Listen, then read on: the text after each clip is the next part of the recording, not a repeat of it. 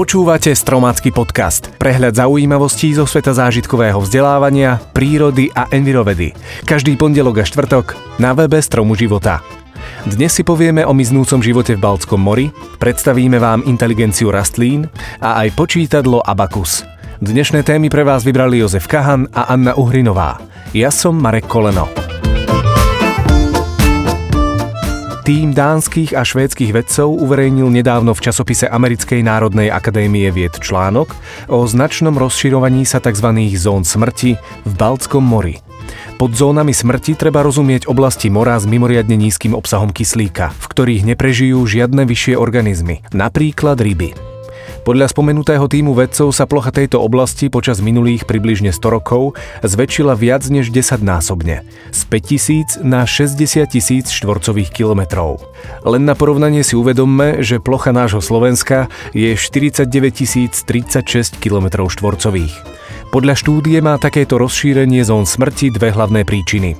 Prvou je nárast teploty vody v blízkosti dna o približne 2 stupne, pričom je známe, že v teplejšej vode sa rozpustí menej kyslíka. Druhou príčinou je prísun živín z poľnohospodárskej činnosti, ktoré do mora prinášajú rieky. Dusík a fosfor z hnojív spláchnutých do riek spôsobuje enormný nárast planktónu, siníc a rias spotrebúvajúcich kyslík a ten potom chýba v hlbších vrstvách mora. Okrem toho odumieranie života v Baltskom mori spôsobuje aj relatívne slabá výmena a miešanie vody s vodami Severného mora a Atlantického oceánu. V rozsiahlej časti Baltského mora tak hynú mnohé druhy rýb, napríklad tresky, ktoré už nenachádzajú dostatok vhodných oblastí na kladenie ikier. Baltské more je pritom len jednou z viac než 400 oblastí svetových morí, trpiacich akútnym nedostatkom kyslíka a prejavujúcich rôzne príznaky ekologickej smrti.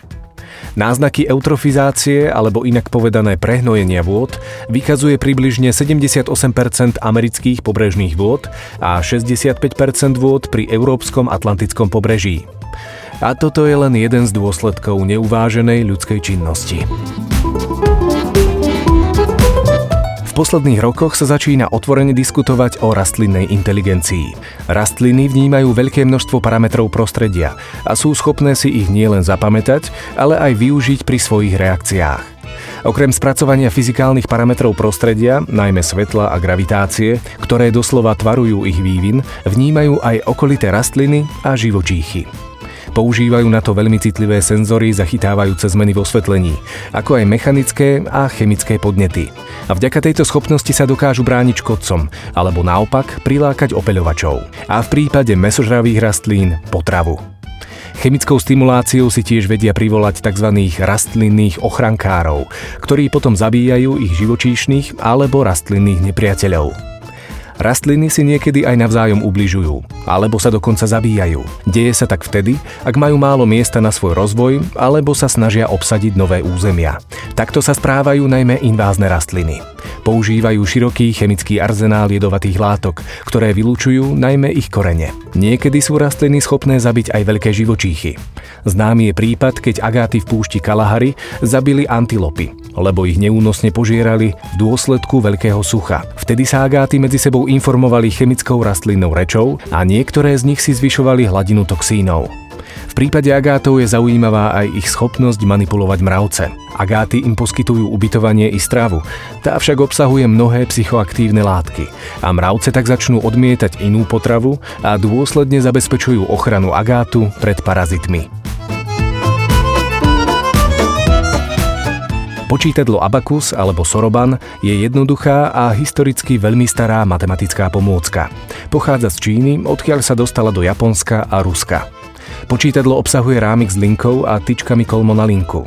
Na každej tyčke sa nachádza jedna peťková a pod linkou 4 jednotkové korálky, pomocou ktorých v každom stĺpci znázorníte čísla od 0 až po 9.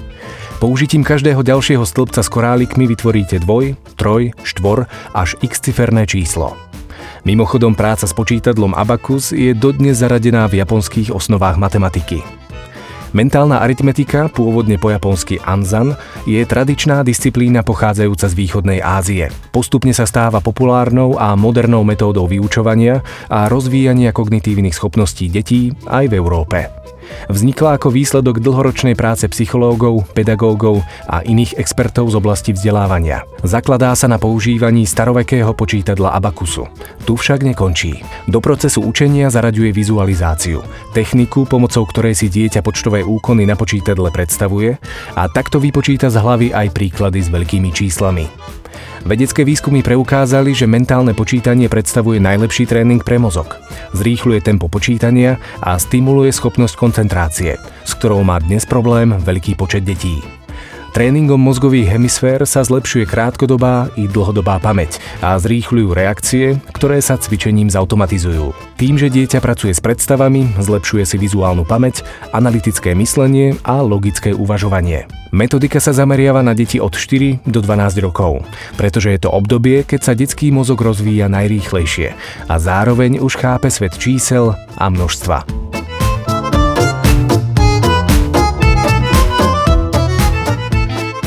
Marekova výzva. Dnes máme Medzinárodný vyzývací športový deň, preto vyzvite niekoho, kto sa pravidelne nehýbe, aby si s vami minimálne 15 minút zacvičil alebo zašportoval.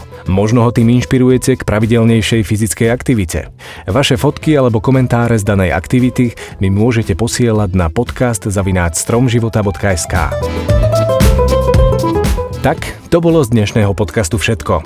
Na budúce si povieme o vzťahu medzi spánkom a obezitou, o lietajúcich pavúkoch a ozrejmíme si aj označenie BPA Free. Teším sa na vás už tento štvrtok a budem veľmi rád, ak nám dáte aj odber. Ďakujeme.